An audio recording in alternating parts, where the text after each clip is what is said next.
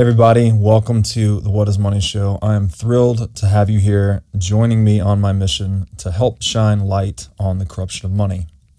Now, a little bit about this show and how it makes money. We are one hundred percent sponsor-based, which means that all the revenues we derive come from sponsorships. But I try to be very selective about the sponsors that I work with, specifically trying to choose those who have values well aligned to the values expressed on this show, like freedom, education, self-sovereignty, et cetera. So what I'm going to do is a few ad reads right here at the top of the show and then a few ad reads in the middle. And I hope you won't skip them. I hope you'll take the time, listen, and see what they have to offer, because again, these are hand-selected sponsors. Now I'd like to tell you about our sponsor, Swan Private. Swan Private is a concierge financial services firm based in Los Angeles. Now, I've known the Swan team for years, and these guys are laser focused on the Bitcoin mission. They even have a zero tolerance policy for all shitcoining. Recently, their C E O, Corey Clipston, was instrumental in calling out many of these crypto scams right before they collapsed, saving a lot of people a lot of money in the process. Swan Private focuses on guiding high net worth individuals and businesses on all aspects of Bitcoin strategy, including buying, custodying, and market research. This concierge service provides you direct access to a private advisor by text, phone, or email. So go to swanprivate.com slash breedlove today to sign up. Now I'd like to tell you about our sponsor, Ledn. Ledn lets you do more with your digital assets. For instance, Ledn offers a B two X loan product that lets you leverage your existing Bitcoin to buy even more Bitcoin. Or you can also get traditional Bitcoin collateralized U S dollar loans through Ledn as well. Ledn also offers both Bitcoin and U S D C denominated savings accounts, letting you generate yield on your digital assets. Recently, Ledn has launched a Bitcoin mortgage product as well that lets you use Bitcoin to buy a home or finance one that you already own. So go to ledn dot io, that's L E D N dot I O today to sign up. Hey everybody, welcome to the Saylor Series book release Twitter space. Uh, this is actually the first Twitter space I've ever hosted, so thank you for joining us. And we have our esteemed guest, Mister Mister Michael Saylor, who just joined. Hey, thanks for having me, Mike. Robert. Thanks for joining us, Michael.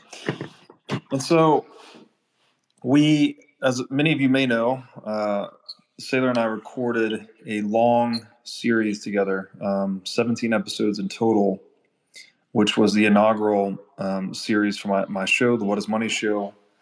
We released this, started releasing this in late twenty twenty.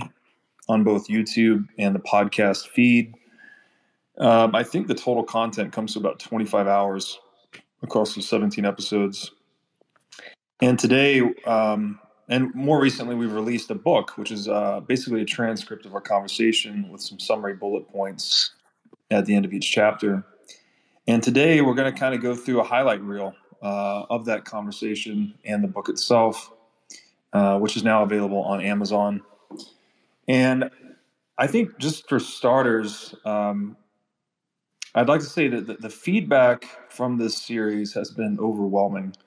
Um, it, you know, I was walking through my neighborhood in, in Nashville, Tennessee, about a week ago, and some guy in his sixties that was cutting his grass, you know, stops the lawnmower and like runs across the street and introduces himself, and was, you know, thanking me profusely for for this particular series. So. Um, it's been a bit strange to see how far the reach has been, um, given that, you know, my, my initial question to Michael was just, you know, what is money? Let's, let's talk about it for a long time and, and see where it goes. And so I personally was very excited that people have found this thing valuable, and uh, the reach and longevity of it has, has been quite impressive as well. Um, Michael, I wonder if you've had any particular feedback or comments you'd like to share uh, from our conversation? Yeah, my thought was um, I never really thought much about uh, what is money until you asked me. And uh, then we sat down for this podcast. I thought it'd be a couple of hours, and it, it turned out to be like eighteen hours or something like that. And then we eventually did twenty-five hours. And um, everything we did in those sessions uh, was pretty much based upon an outline that I just quickly reeled off in the first hour. I just created an outline of of a bunch of things I wanted to cover, and then and then the rest is just extemporaneous. So it's kind of interesting what comes out extempore. And when I looked at the transcript or this this uh, book you put together, it's four hundred pages long, and I thought, that's a lot of words. A lot of words. But um, a fascinating subject, right? What, what is money? Um, the highest form of energy that humans can channel, right? Money is energy. A monetary system is an energy system. And as soon as you start thinking about money as an energy system, if you're an engineer, the next thing that pops up is you start thinking about, about um, every other energy system, hydraulic energy systems, water, electricity, thermodynamic energy systems, mechanical energy systems, uh, and the like. And there are so many lessons to learn from all those other energy systems that um, that uh, just just as um, starting with the observation that money is energy and a monetary system is an energy transfer system to move energy through time and space, and or uh, to vibrate energy on a given frequency, or to program energy, redirect energy. Once you get that idea, right, you think about pulley systems, and you know what a, a pulley system allows one person to haul a, a weight which is ten x more than they could pick up without that pulley system. So mechanical advantage and block and tackle and leverage. And uh, and then, you know, what are the techniques for redirecting energy? I'm going to pull down, but I want uh, I want the energy vector uh, to move and out from me, right? How, how do I do that? Um, that's that's a, a subject that engineers deal with all the time, right? Mechanical engineers, civil engineers, nuclear engineers, aeronautical engineers, ocean engineers. They're always dealing with energy and materials, and they study it with a great deal of discipline, and there are right and wrong answers, right? There, mathematics matters, and there are laws of physics, and, and you can't cheat. Um, you know, there's always the, you know, the laws of thermodynamics, right? You, you know, energy can neither be created nor destroyed. You can only transform Uh, it, uh, transform the nature of it. And and once you uh, accept that, right, you realize that the, I mean, the number one rule of thermodynamics is you can't cheat, right? You just cannot cheat. And uh, engineers know this, and they design all their systems with that in mind. There's no shortcuts. There is no such thing as a free lunch, as Heinlein would say in his books. Um, And every aeronautical engineer knows you want the plane to go further, then you're going to have to give up some payload, or you're going to have to change the material. And you want it to, to go faster, then you're going to give up, you know, some degree of safety in making it go faster. So engineers live in this world, but um, economists don't. And money has traditionally been the province of economists, or at least in our modern world, economists and politicians, you know. We have we have lawyers in charge of the money supply. You know, economists, lawyers, politicians are considered to be qualified to run the mon- monetary system, the bank, you know, the banking system, the money system, and the money supply. But if you actually just accepted the idea that money is energy and a monetary system is an energy network, then you would actually think that I ought to put an engineer in charge of that. And um, Bitcoin's the first time when anybody figured out how to engineer a monetary system, and Satoshi is a, is an engineer, right? I mean, a, a multifaceted engineer that had a pretty good familiarity, not just with economics and politics, but had a good familiarity with mechanical engineering and electrical engineering and computer science and cybernetic systems and servo mechanisms and stability and feedback. And, you know, fir- first order stability is something that you, that you absolutely have to understand if you're an aeronautical engineer. When you design an airplane, if it's stable, it means when the plane tilts ten degrees to the left, the um, the lift on the wing builds up to bring the airplane back to center. And if it's stable, it'll tend to fly true and, and upright. And if it's unstable, when it tilts ten degrees to the left, it'll tend to tilt twenty degrees more to the left, and then it'll just flip and go into a, a spiral, a death spiral, and you'll crash into the ground, you'll die. And so lack of stability uh, typically means the plane crashes and burns. And in, uh, in ocean engineering, when you build a ship, you want stability so that when the ship, you know, pitches, you know, ten degrees to the to one side, it tends to want to come back to, you know, to stability, to a to a neutral, buoyant, stable point. Uh, and if it does that, right, then it's going to not capsize. But if it's unstable, the you know, if you get the center of gravity too high, uh, or the center of mass too high in the ship, it, you know, you tilt twenty degrees to the left, or or or something like that. You get a roll, uh, and the, the thing just rolls over. So, um, not not engineering systems with stability is a death sentence in the engineering world, but uh, in the monetary world, not getting the stability right is a political inconvenience, and you just kick the can down the road and leave it to the next person. And ultimately, the result is the monetary system collapses. But if it takes ten or twenty or thirty years, you're not there, and you can just blame it on something else. So, so I think the question really um, had a big impact on me, as you can tell, and um, and the result was whatever twenty-five hours of content and four hundred pages of stuff. And uh, last I checked on YouTube, looks like we have two hundred fifty thousand people viewed it. So that was uh, quite surprising.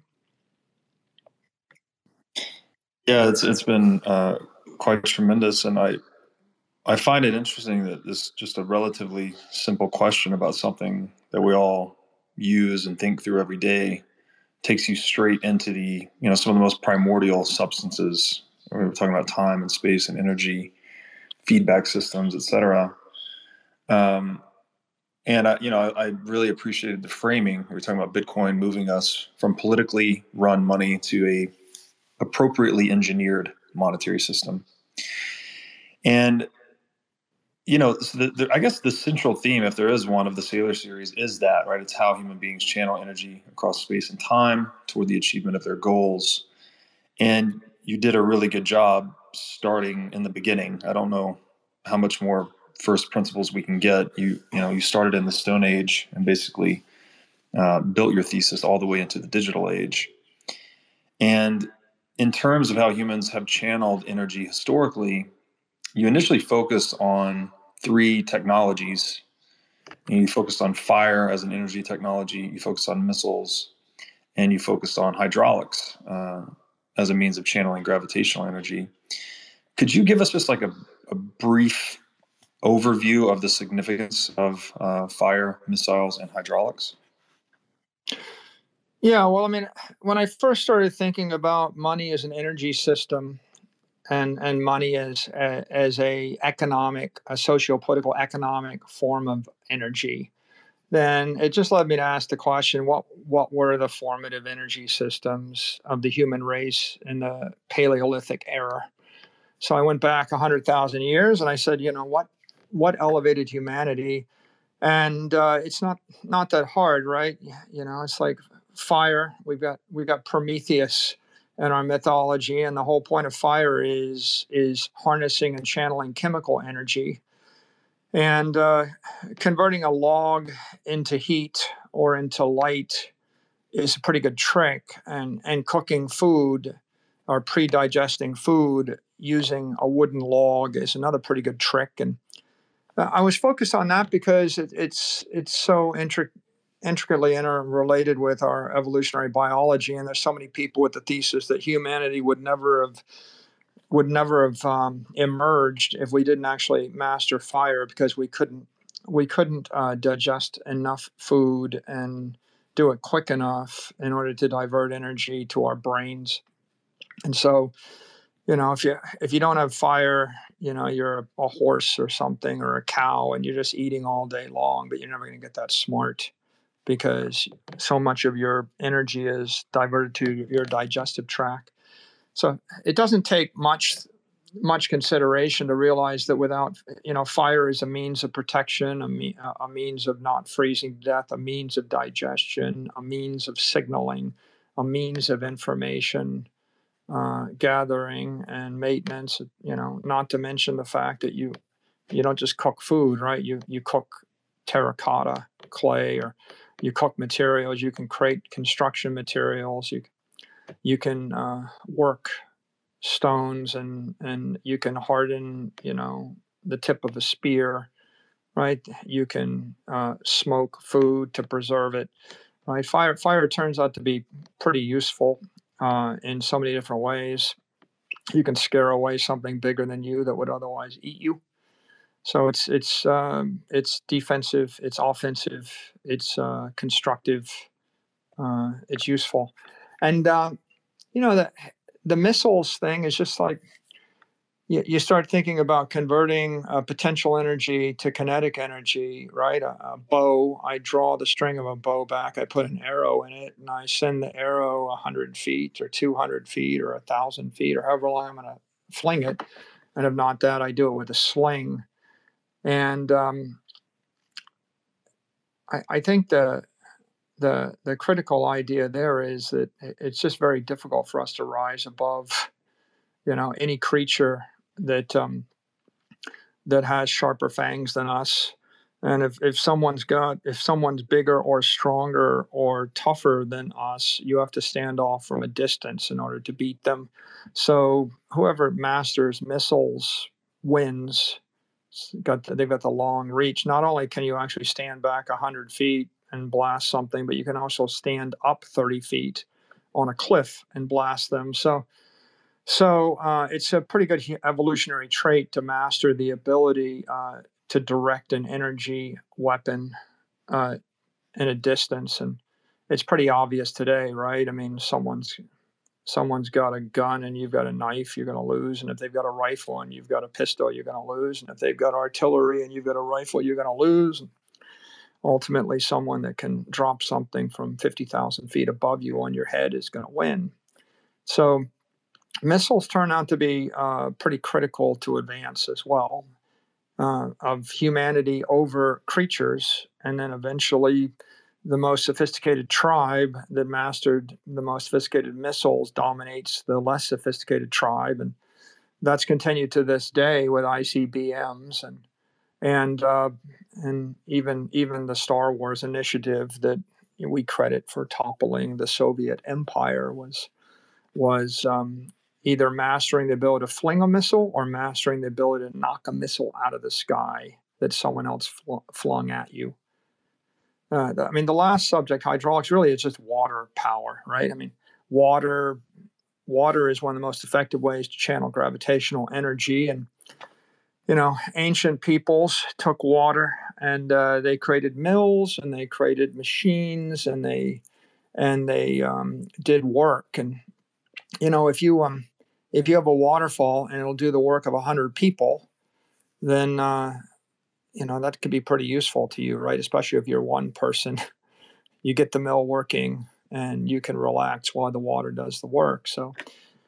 So I think the significance of all these is their early, their Paleolithic energy systems with a different purpose. And if you mastered them, you built a civilization.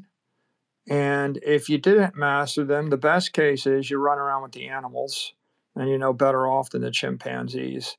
Or the worst case is you don't master them and the tribe that's adjacent to you masters them and they just murder you and you're done. Right, and and uh, you get squeezed out of the entire ecosystem. So I, I, I think when we started to consider those, the, the big idea is the civilization that channels energy most effectively wins. And uh, and and I think that was kind of the theme for the rest of the entire series of podcasts. Yeah, great elaboration there. Uh, and so the civilization that channels the most energy, the most intelligently wins. Um, obviously, these are primitive forms of energy, but they're very instrumental to building a civilization. But to your original answer to the question, like money would be the highest form of energy that a human can channel.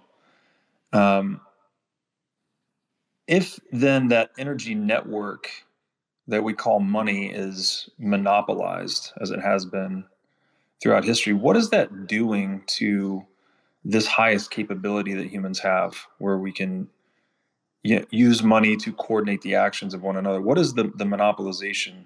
How is it actually disruptive to that energy network that we call money? You know, I mean, fundamentally, the difference between uh, monetary networks and um, and sanitation, uh, you know, water networks, or or um, missile networks, or you know, f- fire furnaces, is is that you can't cheat Mother Nature. So if you create a um, if you create an aqueduct system and you put a leak in it, then eventually you, you get half as much water. And if the leak's enough, you get no water. And if you can't move the water, the city of fifty thousand people has enough water for five thousand people, and forty-five thousand people die, and that's it. And the people figure out that the mayor of the town screwed up the aqueduct when they all can't drink anything and they die, right? And the same is true. You screw up your furnace and it burns your house down, or you screw up your furnace and the, and the fire goes out and you freeze to death. Right? No cheating on that, right? It's it's pretty obvious, and and it's not a political issue. Like nobody says it's not fair that the fire went out, or it's not fair that the cistern didn't capture water. And they don't, you know, when someone shoots you in the face with a missile or throws a, a bullet, you know, at you from a sling, and you're there bleeding, you know, no one says, you know, that's not fair, right? I mean, the truth is the lead bullet flies through the atmosphere and they either hit you or they don't. Um, so those are engineered systems controlled by the laws of physics, and they might be brutal, but you cannot cheat them. You, you cannot elect a new mayor that just passes a law that says the bullets don't work anymore and use that to save yourself from the enemy coming over the ridge. The uh, money is different. Money is socio-political energy. And so when it works perfectly, it is economic energy. But when it is captured by a political, uh, a political organization or centralized, and when it is corrupted, it becomes imperfect energy. And, uh, and so if we look at At, uh, at money through history, right? We've got Lydian coins, and you know we write about them, but but you know the the, the history that you read is ten thousand incidences of one people conquer another people. They sack their city, they lay siege to their city, they kill all the people, and they take all the money. They melt down all the old coins, and they reca- and they recoin new coins. So. You know, it's the Spartans fighting with the Athenians, fighting with the Lydians, fighting with the Persians, fighting with the, you know, fill in the blank, the Romans and the Phoenicians and the Carthaginians. And and uh, they've all got their own system of coinage. And you can literally find thousands and thousands of them. They all have gold in them.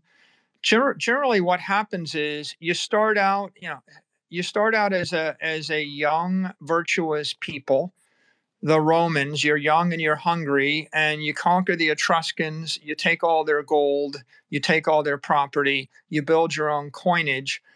And then um, and, and that coinage is high gold content traditionally, if, if it was on a gold standard.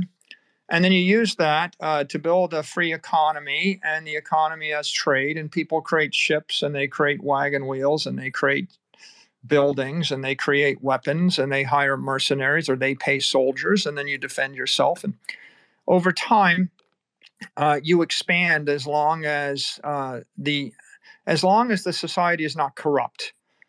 uh, when the political system is not corrupted, when the monetary system is not corrupted, and everybody feels it's fair and equitable, that's an incentive for people to fight, to defend their home because they because they appreciate it and they love it. And it's an incentive for business people to work hard because they know they'll be fairly rewarded. So the uh, the city or the city-state grows, and it keeps expanding until eventually the son or the grandson or the or the thirteenth successor to the virtuous king takes over, gets lazy, debases the money, cuts the amount of gold in the coinage by thirty percent and then by fifty percent. And as they cut the and debase the currency, people start to lose faith in the ruler and lose faith in the economic system, and then they start to cheat. And or, you know, people don't want to defend it. And eventually the mercenaries want to be paid more. And so, you know, taxes have to go up and the coinage has to get debased. And eventually people lose faith in the entire system. And along comes a younger, hungrier, more virtuous uh, group of people that aren't so fat, dumb, and happy. And uh, and they conquer the older, fat, dumb, and happy, corrupt civilization. Uh, the history book uh, written by the loser is something like these evil barbarians came and they and they took our stuff for no reason whatsoever. And isn't that unfortunate? But the history eventually gets rewritten by the winners if they stick around long enough to be, you know, the the civilization that failed was corrupted. The, the Romans said the Carthaginians were corrupt, you know, and um, so the winner rewrites the history book.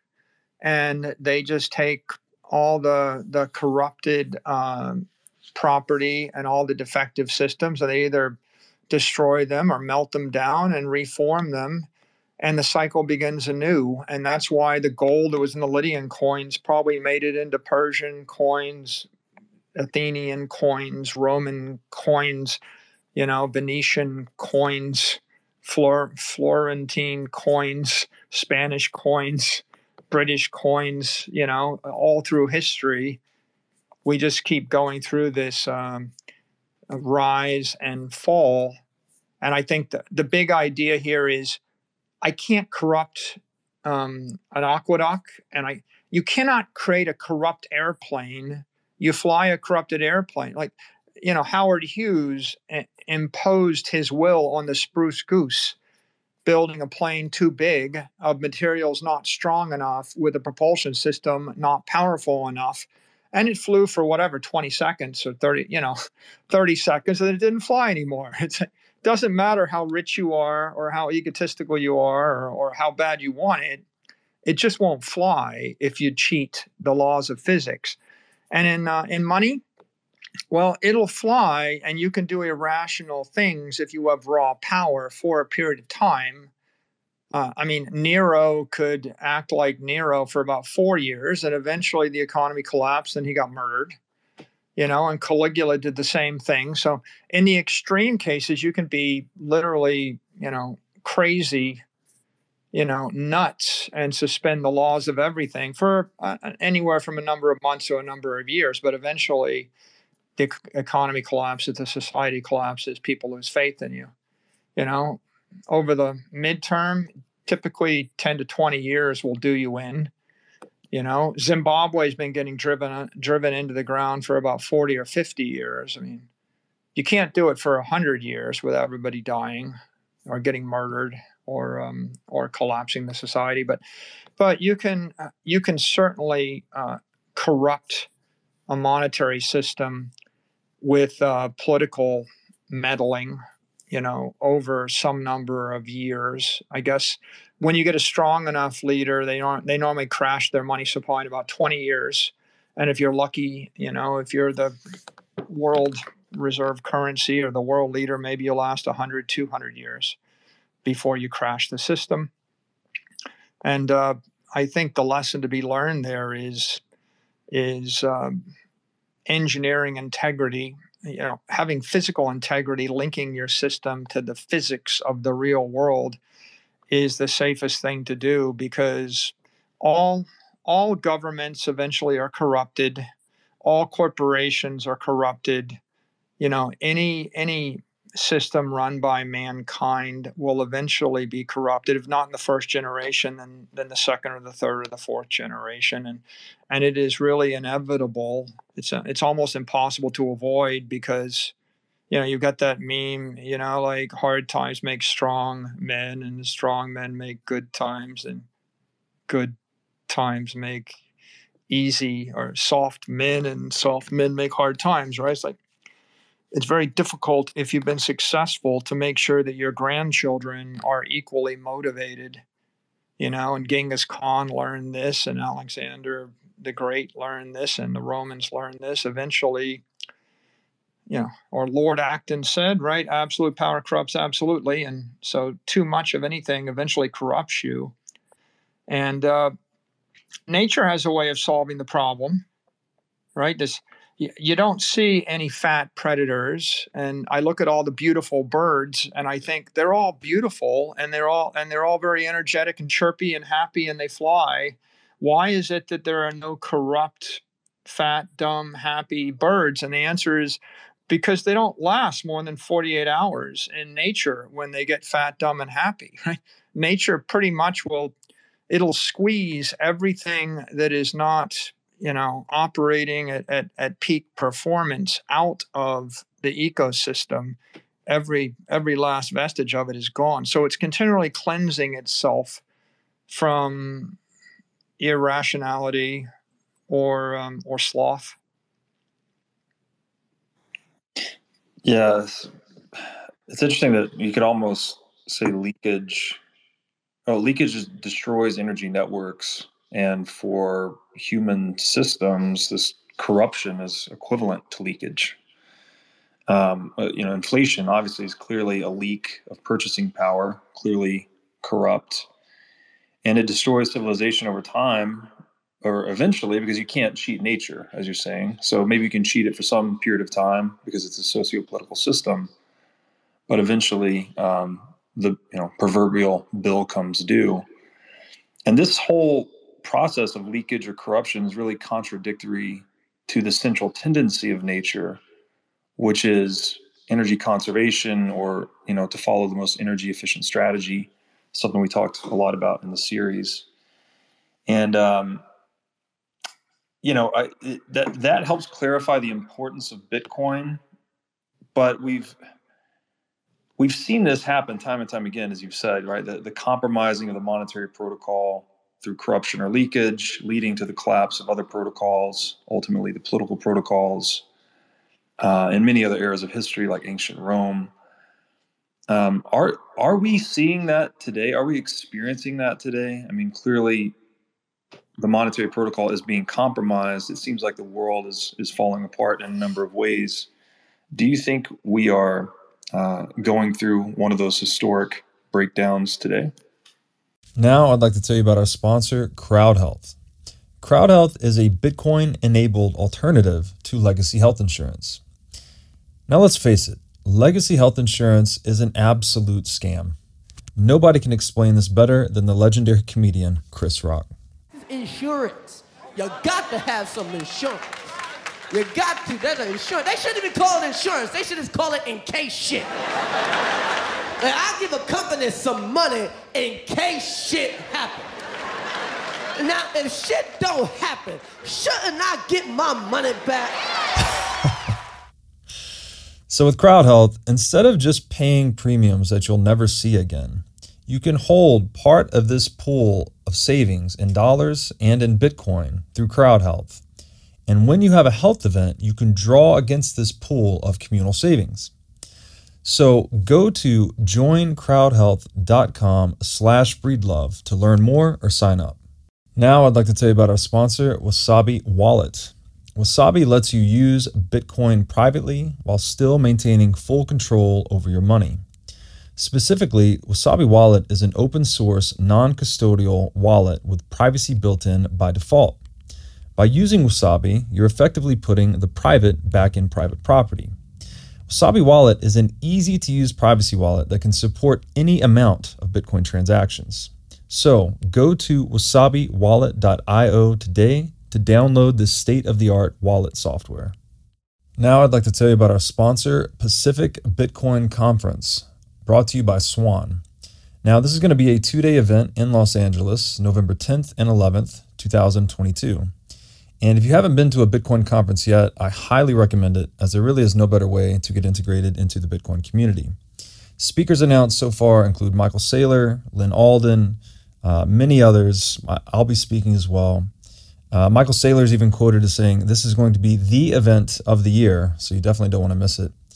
Uh, so go to pacific bitcoin dot com and use discount code BREEDLOVE to get your tickets today. Now I'd like to tell you about our sponsor, Bitcoin Conference twenty twenty-three. This is going to be a three-day event held May eighteenth through twentieth, twenty twenty-three in Miami, Florida. This is going to be the biggest Bitcoin event of the year, and the past two years in Miami have been simply amazing. Speakers already announced for twenty twenty-three include Michael Saylor, Alex Gladstein, Corey Clipston, and many others. Last year, we did a ten million sats giveaway specifically for this event, and we're going to do it again this year. So, to get discounted tickets and enter for a chance to win ten million sats, go to b dot t c slash conference slash twenty twenty-three and use discount code BREEDLOVE. Now I'd like to tell you about our sponsor, Masterworks. Masterworks gives you access to the fine art market at more affordable price points. They do this by offering you fractional shares in their five hundred million dollars portfolio of fine art. Now, fine art is an alternative asset class, and historically, it's been a great performer and a really good hedge against inflation. Most investors typically hold anywhere from two to ten percent of their assets in an asset like fine art. To sign up or learn more, go to masterworks dot com and use promo code BREEDLOVE. Now, I'd like to tell you about our sponsor, Casa. Casa makes it simple to buy and secure your Bitcoin without wondering whether you're doing it right. Specifically, Casa provides a multi-key custody solution, which is by far the most secure way to custody your Bitcoin. Now, when I talk about Bitcoin being theft-proof money or inviolable private property, a multi-key custody model is exactly what I am talking about. Using multiple keys lets you maintain full control of your Bitcoin while also giving you redundancy in case you lose one of the keys. It's also the best way to secure your Bitcoin for inheritance planning purposes. So go to keys dot casa, that's C A S A, today to sign up and use discount code BREEDLOVE. Yeah, I mean, I, I think that um, Saifedean did some good research on it, and and before twenty twenty, the U S was expanding the money supply by seven percent. So we had seven percent a year leakage annually. So we're basically leaking half the energy out of the system every ten years on the world reserve currency from since nineteen seventy-one, uh, certainly, and I, I think probably since nineteen fourteen or so. So that's about a, that's about a seven percent leakage per year, but it was about a fourteen percent leakage per year in the in the developing world. So, you know, the money, uh, energy has a half-life, or money has a half-life of ten years in uh, strong currencies and has a half-life of five years in the weak currencies.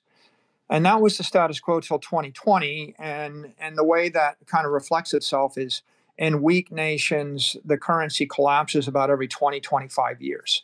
And we saw currency collapses, uh, financial collapses in Russia. There was one in ninety-six. We saw currency collapses in Argentina about every twenty, twenty-five years. So weak countries in Africa, weak countries in South America, weak countries in Asia, they keep lose their, their currency system collapses every twenty to thirty years. And then the strong currency, it's going to last about uh, one hundred years or fifty years or so, fifty to one hundred years. That all got accelerated in March of twenty twenty when I think the the uh, the rate of monetary inflation in the U S dollar, it doubled to tripled. You know, it sort of went somewhere in the range of twenty percent a year, fifteen to twenty percent a year. I think we I think we expanded the money supply twenty percent each of the next two years and. So a forty percent debasement of the currency and the world reserve currency over twenty-four months. But um, if we look at the other um, currencies and uh, what's going on with them, I think it's um, it's kind of even uh, more disturbing. I mean, if you look at currencies against the dollar in the last twelve months. The Japanese yen is down twenty-three percent. The Polish zloty is down almost nineteen percent. South African rand is down seventeen percent. Great British pound is down sixteen percent. Won's down fifteen percent. The euro is down fifteen percent. And uh, even the Chinese currency, which they control, is down about eight percent year over year. So what we see is that uh, the strongest currency, the dollar, is losing something at this point like fifteen percent or more of its purchasing power a year.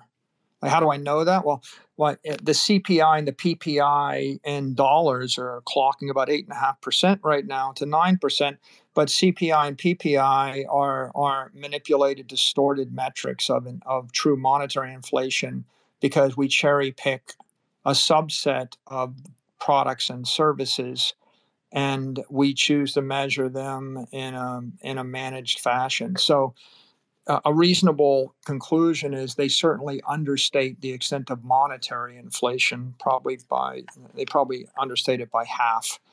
You know, scarce desirable assets aren't included. Uh, we know American single-family homes are up forty percent in twenty-four months, and yet the inflation would indicate that they should only be up twelve percent or something. So So overall, the fiat currency system is uh, is bleeding energy at a more rapid rate.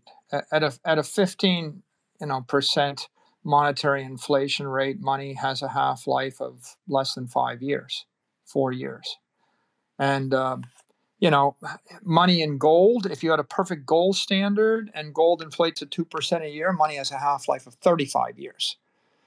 So the best you could get to is a half-life of thirty-five years, and in a and in a free market economy that's growing at two percent a year in real terms, if you're on a perfect gold standard and money has a half-life of thirty-five years, you'll get price stability because the money will lose two percent of its value a year, but the supply of goods and services will increase by two percent a year, and they offset each other.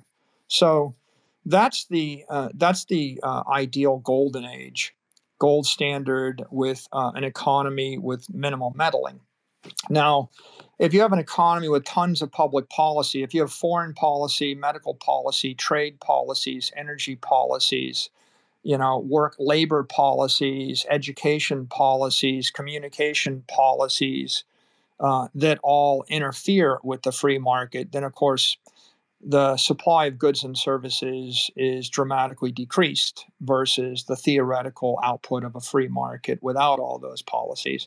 And then if you combine that with a, a monetary policy that expands the money supply by forty percent, right, you're going to get extreme inflation in certain areas.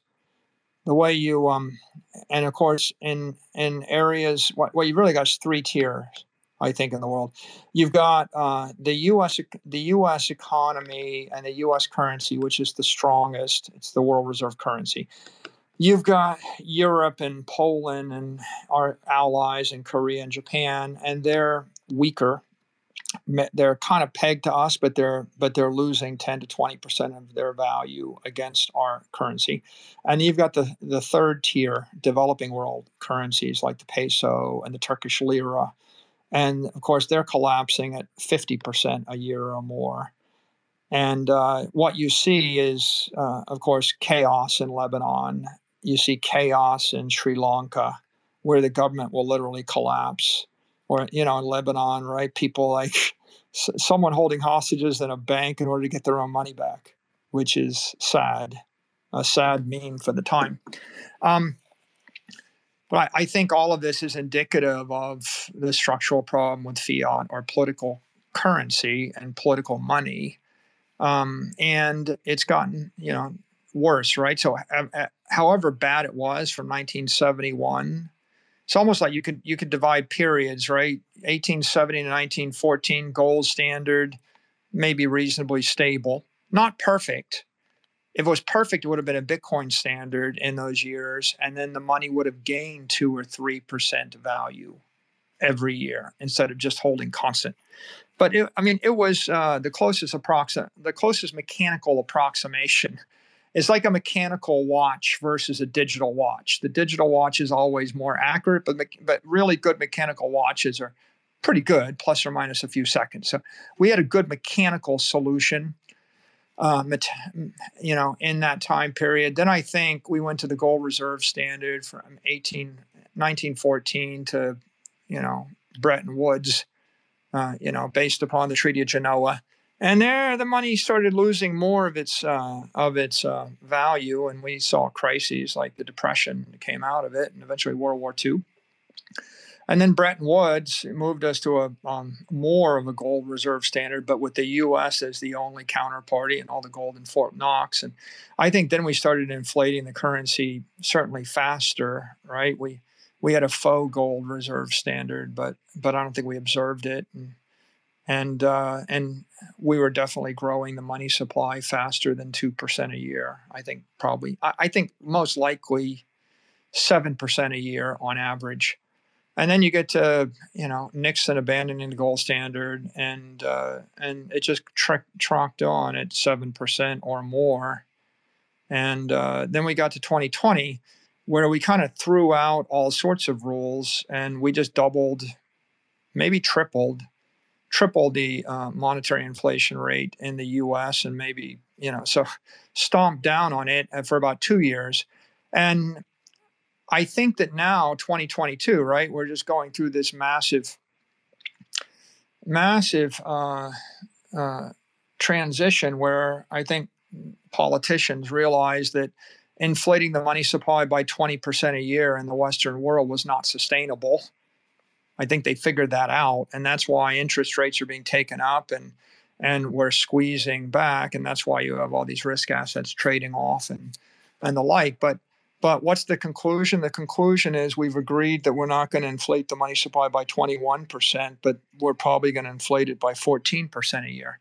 There's no way we're going back to seven percent a year inflation.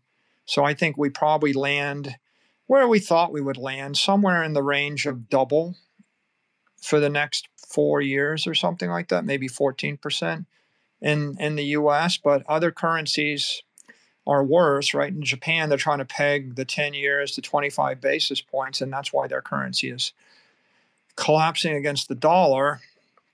I don't, the, the story is not, you know, finished here. We'll see how it turns out. But, but bottom line is, everybody for the last thirty years knew that the U S dollar was not a store of value over the long term, and they all kind of went to indexes like the S and P index, and we used equities as a store of value, or we used real estate property as a store of value. I think looking at the next twenty years, I think people realize that in an environment where the monetary inflation rate is clocking at fifteen percent a year, equities don't look like such a great store of value anymore because they're valued on cash flows. And so now you gotta you gotta think about what is your property store of value, and are you gonna use real estate, and if so, where are you gonna put that real estate, or are you gonna use something like Bitcoin as your store of value? And uh, the the collapse, you know, there's that phrase, you know, you can if you're gonna boil a frog, you kind of want to crank up the temperature slowly. Uh, you can, it turns out you can boil people at seven percent a year if you tell them it's two percent a year. And most people will grit their teeth and they'll fight through it. Only the really sensitive, sophisticated ones will realize that they're being boiled at seven percent a year instead of two percent a year.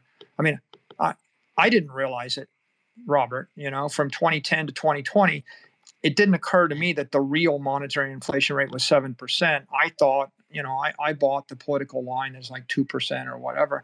And I just, you know, blame myself, you know, uh, I said, I just got to work harder. What's wrong with me? And then, uh, but the thing is, when you crank up the inflation rate to twenty-five percent or twenty percent in twelve months, it's, it's a lot more difficult to ignore it. So at that point, a lot more people get sensitized.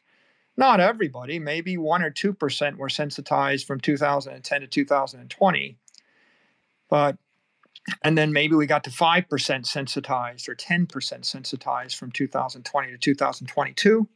And now we're kind of on this education mission to sensitize the rest of the world with, you know, with the observation that, you know, look, Ayn Rand said fifty years ago, sixty years ago, she said, my mission is to separate the economy from the state. right? And so the ideologues understood it then, right? The Milton Friedmans of the world understood it, right? And and there were there's a Chicago School of Economics that campaigned for it, and and von Mises and and Friedrich Hayek, right? But you know, they didn't have a technology to solve the problem, so this was a, a, a philosophy, and your only method to address this was politics. It was it was a problem that had to be solved in the political realm. If you could get yourself appointed to be head of the Fed, or if you could become president of the United States, you know, then maybe, or, or or be Paul Volcker, maybe you could take some some action which represented sound money and uh, and and natural thermodynamically sound engineering principles. Maybe, maybe you could, but you had to be a politician. It wasn't until Satoshi gave us Bitcoin that you actually had a technology that was viral that you could build into a mobile phone, or you could build into a website that may, might actually help you attack this or, or address this issue. So I, you know, I say Bitcoin is hope. I think, I think we always had the problem. We had the problem ten thousand years ago. We had the problem under the Lydians. Uh, you know, we say, oh yeah, they got conquered by a superior people. Well, uh, here's a different interpretation. You know, they became corrupt and they were conquered by uh, as yet uncorrupted people at an earlier stage in their life cycle before that people got corrupted. So, so you've got the rise and fall of empires over and over and over again. I think von, von Schliemann found, like, when he found ancient Troy and he dug it up, he found nineteen other ancient Troys underneath the one that he dug up. So people have been building and tearing down and building and tearing down and building and tearing down and building and tearing down, right? Thousands and thousands and thousands of years. This is the human condition, right? We can, because we, you know, it makes you think, well, we had to build our houses of clay and it was inevitable that they would get knocked down by a storm and we had to keep rebuilding. How many times do you have to rebuild a house made of wood in the past ten thousand years on the same spot, right? A lot. The problem is not the human, uh, the human aspiration. Humans have always wanted to build a beautiful house on a hill. The problem is you build the house on a hill with wood and it rots. And after fifty or one hundred years, it gets knocked down or blown down. You got to do it again, and you got to do it again, you got to do it again. So the lack of a material with integrity uh, that allows you to achieve that ideal has been uh, the human tragedy. After Bitcoin, we now have a material. Now, if you combine the ideology with the material and you build it into a business uh, or build it into a political system, you can build it into a currency, you can build it into a company, you can build it into a product or service, you can build it into a family, you can build it into a security, right? You can build it into something, and you can you can then take advantage of the superior structure and integrity of Bitcoin in order to achieve something which is how much better? If gold's got a half-life of thirty-five years and a fiat currency run well has got a half-life of ten years, and a fiat currency run poorly has got a half-life of five years. Well, Bitcoin's got a half-life of forever, right? It's not not one hundred, not two thousand, not one thousand, ten thousand, one hundred thousand years. So what if I told you build a house with wood, it'll last thirty-five years? And then I said, oh, or by the way, here's this new new uh, material that'll last a thousand years, build a house with that. The entire society would presumably be a lot richer because you wouldn't have to keep rebuilding the city every hundred years or every fifty years, right? Maintenance cost deteriorates, right? Stuff doesn't break. And then you can uh, redirect the access to human flourishing and progress. Beautifully said. Um, You know, this whole perspective that you've given the world on money as energy really shows how closely I think we mirror our systems. Um, so we could uh, maybe perhaps modify Lord Acton's phrase to say that corrupt money corrupts absolutely. And, you know, the faster the leakage, the corruption, or the inflation takes hold, the faster the system will fail. right? This is, it's one thing that we've seen just repeatedly. And, um, and I guess the opposite of leakage or corruption for a monetary protocol would be standardization, right? That, like a standard that, that binds everyone universally is almost by definition an incorruptible standard. Um, you know, a, a universal restriction, something like thermodynamics or gravity, you know, rules that we all have to play within. And we talked about this a little bit in the series, that there are major Darwinian or competitive advantages that a society can unlock through standardization uh, of protocols. And, you know, focusing on money, gold gave us a proxy for a standardized protocol, as you said, you know, about two percent per year, but still that was obviously far from ideal. And gold standard never really worked either, because it was always, it always ended up becoming corrupted by the political apparatus built on top of it. So how do you view the potential benefits of a global standardization onto an incorruptible money like Bitcoin? Like, what type of gains do you expect humanity to unlock uh, as a result of this transition? Well, I mean, I think that uh, there's just a, a multi-trillion dollar a year bleed, or, you know, something like trillions or, or ten trillion dollars of inefficiency in the economy every year, because uh, the monetary system is broken, the unit account is broken. And uh, so you know, what do I expect? I, I expect economic output would double, right? I, I, it's um, if if you if you've ever run a company, um, what you realize is the challenge in a company is to build systems that emulate gravity. Like the, the beauty of gravity is there are eight billion people on the planet, and, and up is up for everybody and down is down. And if the person actually drops something, the thing that they drop immediately goes down, driven by the force of gravity, the gravitational constants. They're all the same. They're, they're not political. There's no appeal. No lawyers get into it. It doesn't take six months to determine which way the thing that you drop should fall.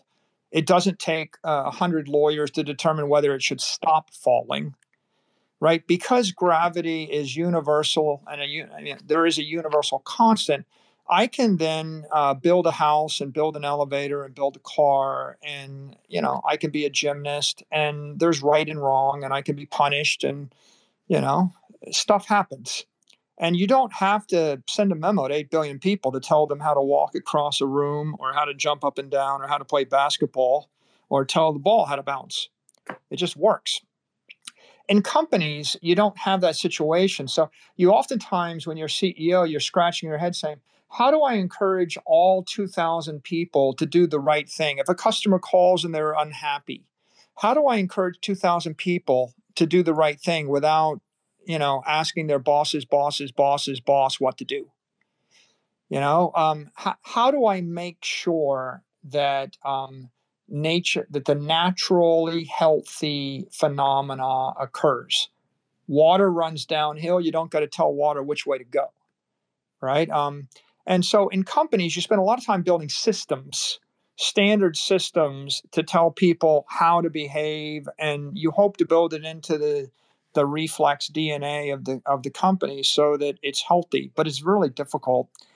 And I think in a civilization, it's the same thing, or a, a nation or a city. How, how do you actually build an economy so that everyone does the right thing for everybody else rationally, naturally, without being told? And uh, and this the standard protocol, if it's decentralized, gravity is the decentralized protocol, so is friction. But, you know, uh, language and math kind of are, in a way, right? I mean, there's a certain math and it works. You know, anybody can add up two plus two and equal four. And if you say two plus two equals five and you try to tell that to your brother and you cheat your brother, he punches you in the face, and you learn that maybe two plus two doesn't equal five, you know, and if you cheat in a business deal by bending math, you know, you get punished. And if you try to cheat nature by pretending that you've actually got, you know, four pulleys up there and there's really only three, you know, and the system doesn't work, then you kind of get feedback. So we have these systems, physics, math, language, like the English language is good. I can tell you, well, Robert, I really like you. And, uh, you know, the words mean something to you and they mean something to me. But if I actually decided unilaterally to say, Robert, I really hate you, but I redefined the word hate to be the word like, but I was the only guy that did it, you would look at me strange and not want to interact with me because you still think like means like, and you think hate means the opposite of like. So I don't get to redefine the English protocol, even if I wish I could. You know, even, you know, it's like the emperor has no clothes. Being rich or powerful doesn't mean that you can re uh, rewrite your own language. Uh, you will delaminate from the civilization. So, so money, you know, the key to money is you want a standard protocol, and and if you have a defective one, like like you think anything's getting done in Zimbabwe right now, right? When when you know when you've got a currency that's collapsing in the Weimar Republic, right? Uh, In that case, people are so worried about what happens next week that they don't have time to think a year in advance, much less a decade in advance or one hundred years in advance. So, uh, so a standard system that is incorruptible, that is uh, diffused everywhere, is is reasonably speaking, I, I don't see how you come to the conclusion that the economy doesn't run at fifty percent efficiency with the current monetary system or less. Like, we're certainly running in second gear, not fourth gear. And you can make arguments that uh, the economy runs at ten percent efficiency. Again, coming back to my my point, like, if I actually denied you the ability to use steel and glass in New York City, like, could you build it? Like, what did it look like? If you go back and you look at um, you look at all the islands in the Mediterranean, you know, the island has fifty thousand people on it today, but in ancient times it had five thousand people because that's how much water falls on the island. So what happens if I take away your sophisticated energy system? Oh, well, ninety percent of the people die. Is there any way around it? No, no way around it at all. Right. So I think uh, the energy system is critical. I guess the other organic metaphor is, um, you know, is uh, blood and bleeding for an athlete. And uh, what we know is if you want to be a top performing athlete and you want to win your triathlons or your Ironmans or whatever it might be, or just run at top performance, you can't afford to be bleeding yourself. It takes a month to recover from giving a pint of blood. So maybe you can give a little bit of blood once every few months, but that's about the most you can do. If I bleed you every week, your athletic performance is, deteriora- is deteriorated uh, all the time. If I bleed you every day, I'd probably kill you, right? If I bleed you fast enough. So what's what's the what's the cost of losing twenty percent of your energy a year, and how does that compound? And at what point does it cause system collapse? Right? It's like elementary triage, right? Uh, the most famous phrase in medicine: stop the bleeding. Well, for, you know, first make sure you're breathing, then stop the bleeding, and then deal with the problem. And uh, money, monetary inflation is bleeding. And uh, the society is bleeding. It's always been bleeding, you know, always. And uh, it's bled worse or better at different times. But I, I would say right now we're in a pretty, uh, pretty difficult situation where it's not reasonable to think that the economy is going to advance. In fact, in fact, the bigger idea here is is the way we measure inflation is defective. C P I is not inflation because it is a distorted metric. But the way we measure economic output is also distorted. Like the G D P, uh, the nominal size of the economy is distorted. If I cut the number of airline flights in half, but I double the price of a ticket, or I increase the price of a ticket by one hundred ten percent, I can represent to you that the airline industry is ten percent larger measured in dollars. But of course, it's half as large measured in actual flights or, or passenger miles. And so the real economy has been in, in recession, compression. It, it's probably shrunk ten, twenty percent a year for the past two years. But we tell ourselves that the economy is slightly growing. You know, in, in all those years where we grew the money supply seven percent and the economy grew three percent, what was really happening here? Think about it hard. The real economy is not growing, and portions, you know, the, the availability of goods and services and the, and the delivery time and the convenience of those services is deteriorating, even though we can construct a nominal metric to tell ourselves that the economy is growing. So... So that's the long-winded answer to the question. The summary is the economy is crippled because the money is defective. And, you know, when when Bitcoin is ten x bigger or one hundred x bigger than it is now, eighty percent of the economy will be crippled with eighty percent defective money. So we're going to have a crippled worldwide economy for a long time. And if you're wondering, you know, where the signs of that are, well, just look at across the entire world. Look at what's going on in Sri Lanka. Look at the problem in China when they blow up the thirty, you know, the thirty apartment buildings that are empty. Look at the problems we have in South America. Look at the slums. Look at the urban blight. Look at the crime. Right, we have it all around us, and these are all just signs of uh, of corrupt, defective energy systems that, that uh, just don't work. Brilliantly said, uh, Mike. I want to be respectful of your time. Do you have time for one more question? Yeah, sure. Let's do one more. Okay. So, what I'm hearing you saying is, you know, Bitcoin in many ways is like the first true level playing field we've ever really had. I mean, besides something like gravity, thermodynamics, et cetera, the first man-made level playing field, let's say, meaning that, you know, it's, it's rules that bind us universally. They cannot be corrupted. They cannot be broken. Um, maybe English is a close proxy for this, like an open. That's split. What I'm thinking, right? I mean, everybody can learn English, and, and yeah. You use the words, I love you, anywhere in the world. They mean the same thing.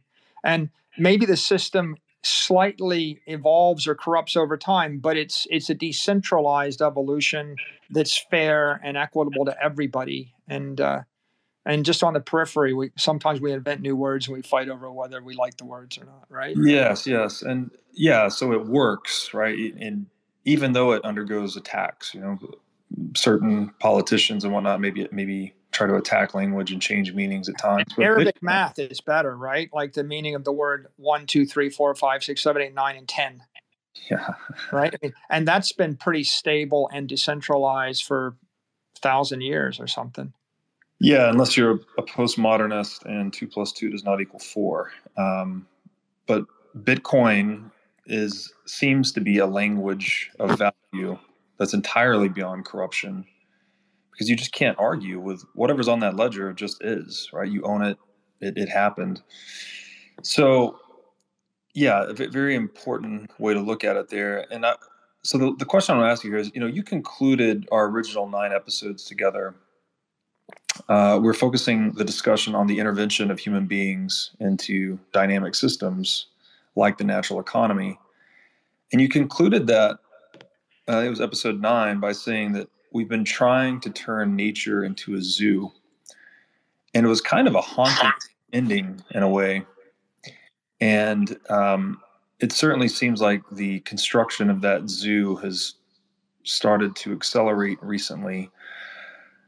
How do we free ourselves from this? How do we present, prevent ourselves from uh, becoming zoo animals, if you, if, if you want to use that analogy?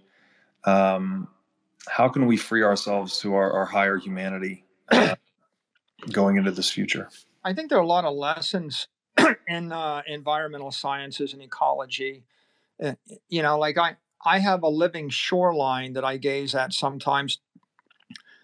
And a living shoreline is, um, is where you'll actually create, um, you'll create a revetment to keep um, keep the uh, the waves or the water from washing away or eroding the shore.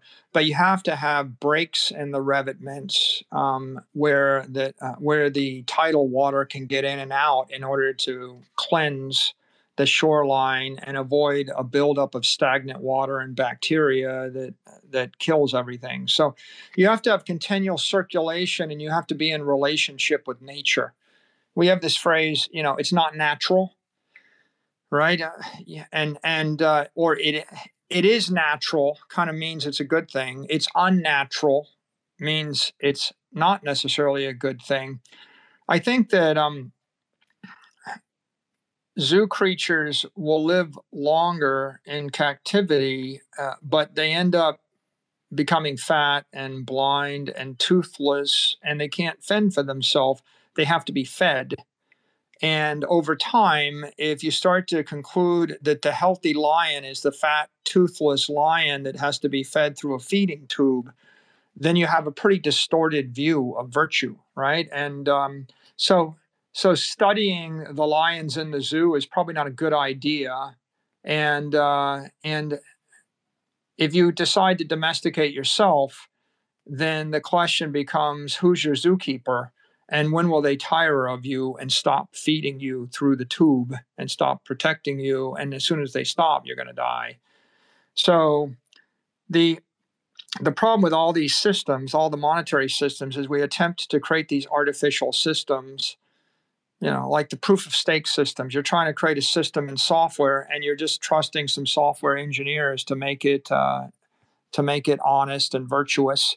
And as soon as one of them has a good idea, and they keep having good ideas, they keep loading on idea after idea after idea, and you you end up with this shark duck that lives in the trees idea that makes no sense. But because you've got an all-powerful being in you know in the ecosystem that gets to just go ahead and put a one hundred eighty-seven foot nose and thirty-seven antlers on the shark duck, and you can't stop it, you know. There's no feedback to point out that, you know, having one hundred thirty-seven antlers on a shark duck makes it impossible to swim, right, or fly. So the way that you keep from creating those monstrosities is you subject yourself to natural rigor on a on a consistent basis, right? And and Bitcoin, it subjects itself to natural rigor because you have to generate S H A two fifty-six hashes. And you have to generate them consistently with energy. And you start breaking the rules, you can't generate the hashes, you know, or if you fall behind and you have old antiquated equipment, you can't afford to, to compete with the new modern equipment.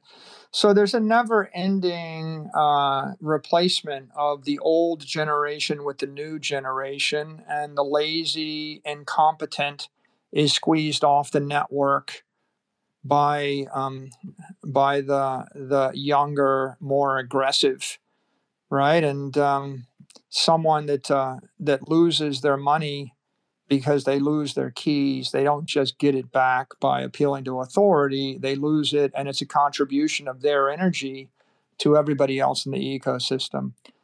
So Bitcoin is is naturally engineered to be organically healthy in the same way that, you know, a creature in nature can't help but be healthy.